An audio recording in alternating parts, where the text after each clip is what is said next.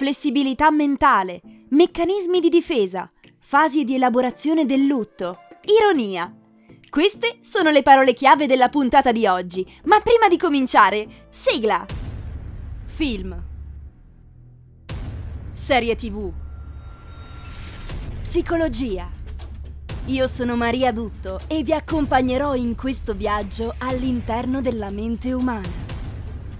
Per scoprire la realtà, oltre lo schermo. Questo è Freud and Furious. Siete pronti? Andiamo. Benvenuti in questo nuovo episodio di Freud and Furious. Prima di addentrarci nel tema di oggi, vi ricordo che sulla mia pagina Facebook e su Instagram trovate un post dedicato a questo episodio, per cui se vi va di lasciarmi un feedback, di dirmi che cosa ne pensate, potete farlo in quello spazio.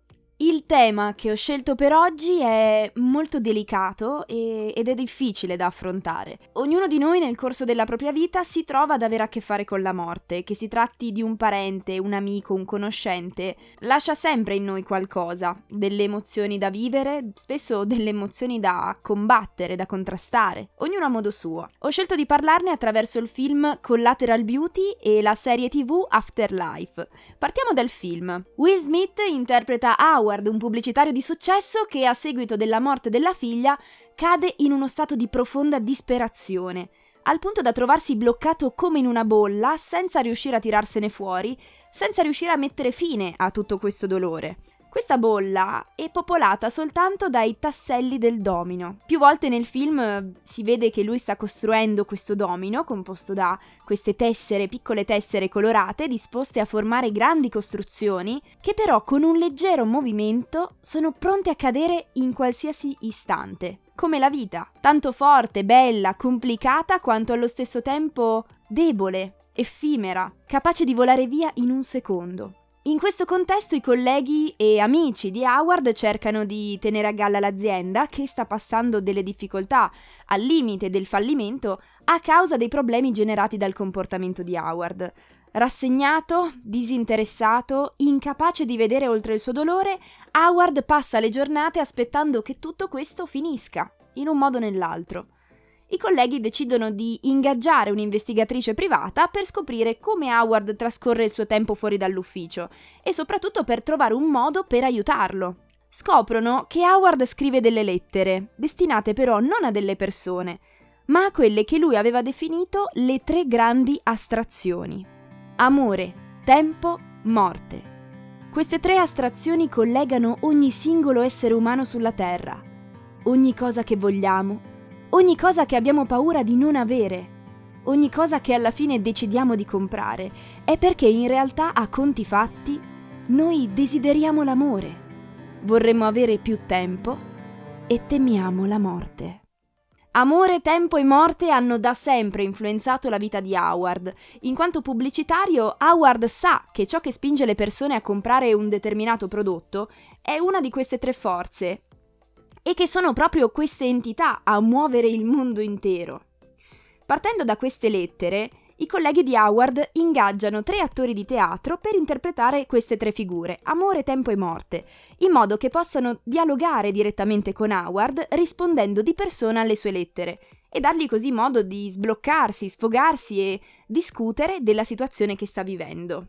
L'idea di contattare questi tre attori nasce da un evento critico vissuto da Whit, amico e socio di Howard. Whit sta passando una serata insieme a sua madre, che presumibilmente affetta da Alzheimer, quando ha un insight.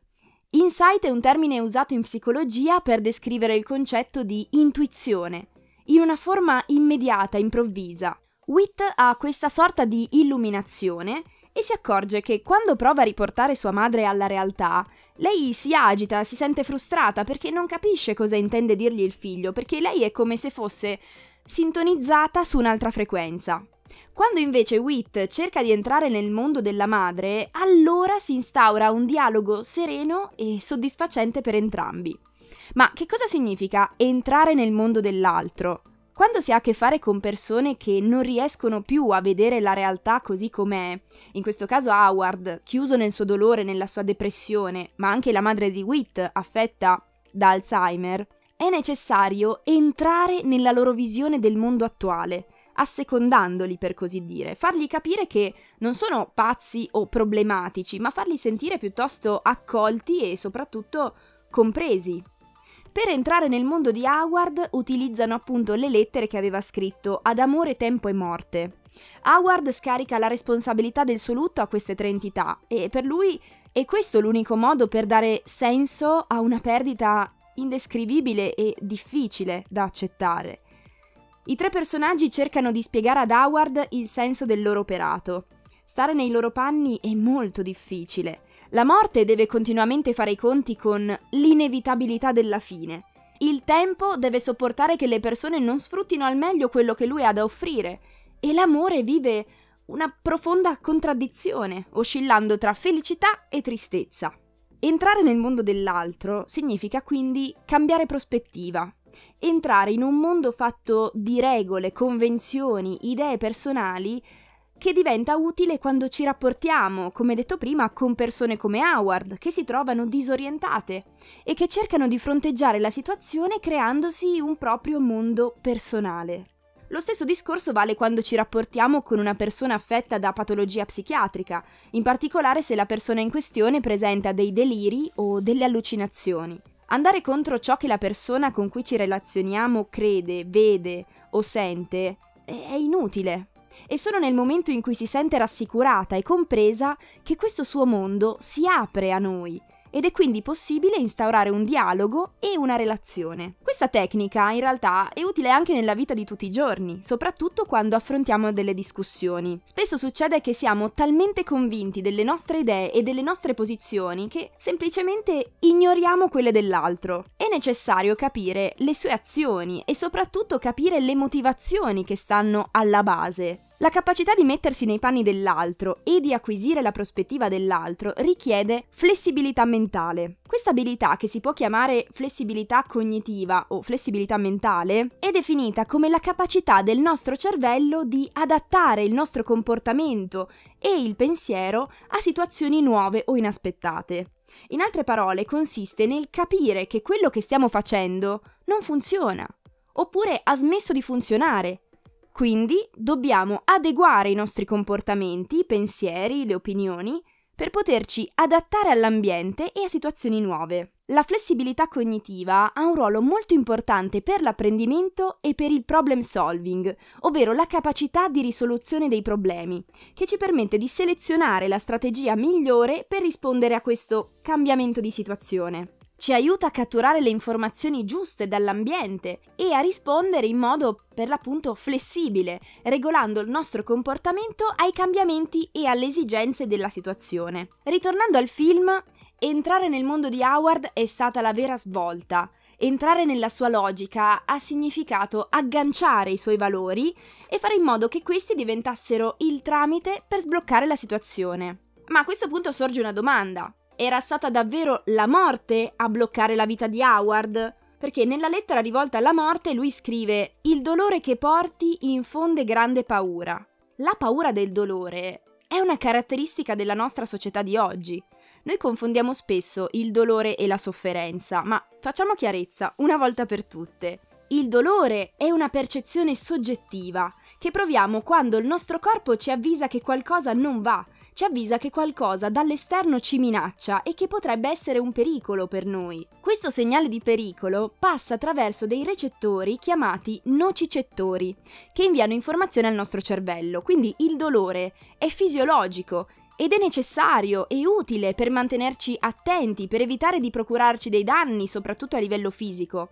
Quindi noi non possiamo evitare il dolore, fa parte dell'esperienza della vita, è fisiologico, è necessario. La sofferenza, invece, nasce nel momento in cui facciamo resistenza al dolore e la reazione al dolore provato non proviene dal nostro corpo, ma dalla nostra mente. Nasce e si amplifica quando ci fermiamo a pensare a cose del tipo non sarebbe dovuto andare così. Questo non doveva succedere. Quando insomma ci impuntiamo sul fatto che ci aspettavamo cose diverse. Per questo noi sbattiamo contro la realtà cercando di cambiarla o di trovare delle soluzioni e la vendetta ne è un esempio. Più resistiamo al fatto che la cosa è successa, più soffriamo. Inoltre il dolore, per sua natura, ha un carattere gassoso, cioè se lo lasciamo libero si diffonde e alla fine scompare, evapora. Se invece lo comprimiamo e cerchiamo di trattenerlo, di tenerlo sotto controllo e non farlo uscire, ecco che la pressione cresce e a volte arriva al punto di portare a un'esplosione. Quindi, per quanto non sia semplice, dobbiamo capire che il dolore va vissuto, deve trovare una valvola di sfogo e l'unico modo per passare oltre è viverlo pienamente. Questo è, diciamo, l'ideale. Arriva il dolore, lo vivo, se ne va. Eh, la realtà purtroppo è molto diversa. Facciamo davvero di tutto per evitare il dolore, senza sapere che questo si trasforma in sofferenza e di conseguenza diventa sempre più difficile da estirpare. Quindi, tornando alla domanda di prima, è stata davvero la morte a bloccare la vita di Howard? Ecco, probabilmente no. Secondo me è stata la sofferenza che si è creata intorno al suo dolore, al lutto vissuto, che l'ha rinchiuso in una bolla da cui non riesce a uscire, che l'ha bloccato in quella condizione. Il lutto di per sé non è patologico, come ho detto è una cosa naturale, fa parte dell'esperienza della vita. Diventa però patologico quando dura per più di sei mesi e quando il processo di rielaborazione della perdita è in qualche modo ostacolato. Uno di questi ostacoli, se non uno dei principali, è proprio l'evitamento del dolore. Ora, un ultimo punto su cui mi voglio soffermare è il titolo del film, Collateral Beauty, ovvero bellezza collaterale. Che cos'è?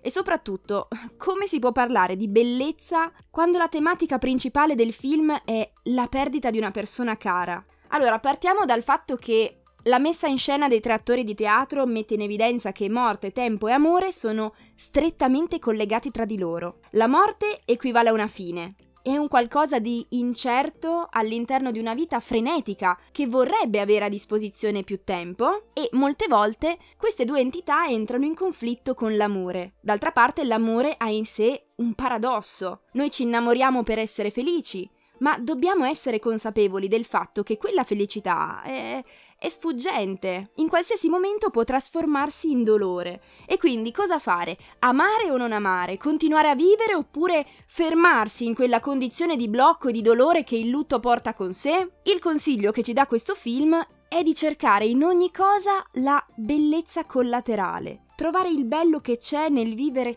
tutte le esperienze che la vita ci offre, non soltanto quelle positive, ma soprattutto quelle negative che possono essere una grande fonte di, di crescita e di maturità personale. Ovviamente un dolore del genere non potrà mai essere dimenticato, ma si può imparare a conviverci. Come viene spiegato nel film, nelle situazioni più traumatiche e disperate, la cosa importante è cogliere la bellezza collaterale che è il legame profondo con tutte le cose. Per concludere aggiungo un fun fact.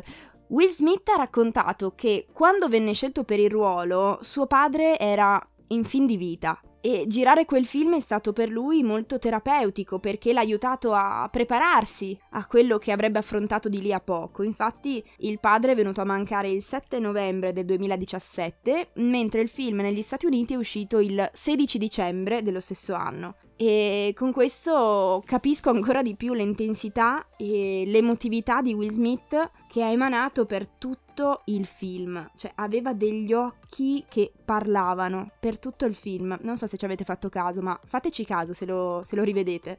Si chiude qui la prima parte, ora passiamo ad Afterlife. Ricky Gervais interpreta Tony che cade in depressione dopo aver perso la moglie Lisa a causa del cancro. Si trova messo di fronte alla realtà e alla sua incapacità di badare a se stesso o a un qualsiasi altro essere vivente. E invece di prendersi le sue responsabilità e di cercare quindi un nuovo equilibrio, Tony cosa fa? Valuta innanzitutto la possibilità di suicidarsi, per poi fermarsi rendendosi conto che il cane sarebbe rimasto da solo e quindi non avrebbe potuto sopravvivere senza di lui. Decide poi di riversare tutto questo dolore e la sua frustrazione sul mondo e su chi lo circonda, senza curarsi più di quello che dice o che fa.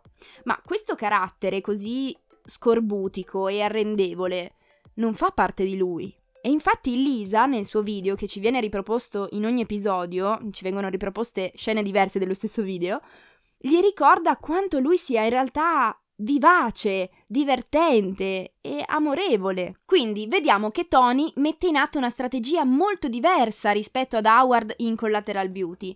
Innanzitutto possiamo dire che questa differenza è data dalla fase del lutto in cui si trovano rispettivamente i due protagonisti. Nei film ci capita spesso di sentir parlare di queste cosiddette fasi del lutto, ma quali sono nello specifico? Ho deciso di parlarne facendo riferimento a un modello elaborato dalla psichiatra Elizabeth Kubler-Ross.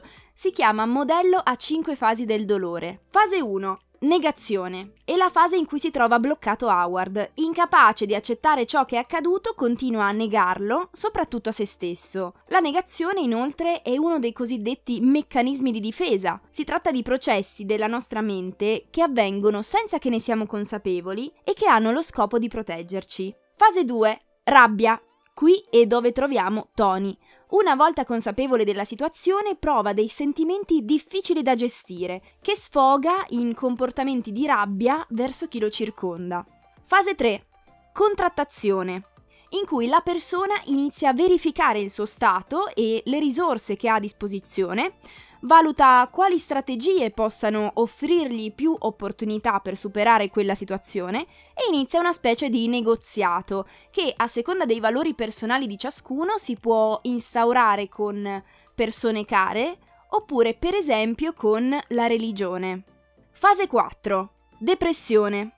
In questa fase si hanno dei pensieri del tipo la vita non ha più senso, non ce la farò mai a riprendermi. Chi affronta la quarta fase inizia a prendere coscienza che i fatti sono inesorabili e che non si può modificare le cose. Proverà la sensazione di aver toccato il fondo, ma è proprio da questo punto che invece comincerà a risorgere dal suo stato di tristezza. Fase 5. Accettazione in cui si realizza finalmente che cosa sta accadendo, si accetta la propria condizione e ci si prepara al futuro, facendo tesoro di questa esperienza come di un'esperienza di crescita. Ora, un veloce recap. Fasi dell'elaborazione del lutto sono negazione, rabbia, contrattazione, depressione e accettazione. Come abbiamo visto, Howard è bloccato nella fase della negazione, mentre Tony in quella della rabbia. Vediamo Tony più nello specifico. La strategia che decide di seguire per fronteggiare il dolore consiste nel dire tutto ciò che gli passa per la mente senza inibizioni. Fa di tutto per tenere lontani gli altri, ma i suoi amici e colleghi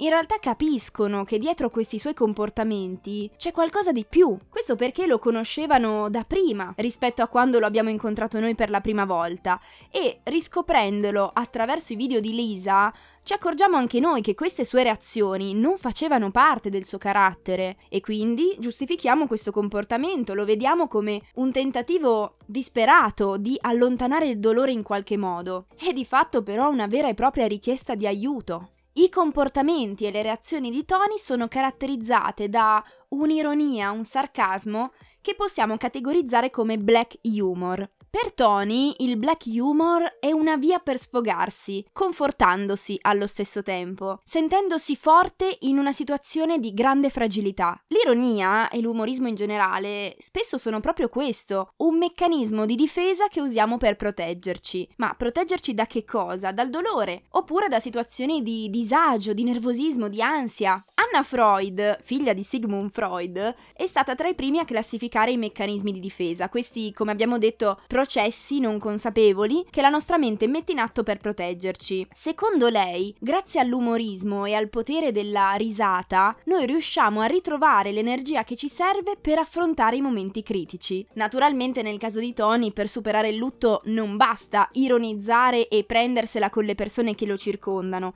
Per lui, come nella maggior parte dei casi, è importante avere qualcuno con cui parlare, con cui potersi mettere a nudo, mostrarsi per quello che si è fragili, anime fragili. Sia in Collateral Beauty che in Afterlife ci sono diverse persone che circondano i nostri protagonisti, che, che li aiutano, chi in modo più diretto, chi meno, li aiutano a sbloccarsi e a uscire dalla fase in cui sono intrappolati. Per oggi è tutto, io vi ringrazio per l'ascolto e ci sentiamo nel prossimo episodio.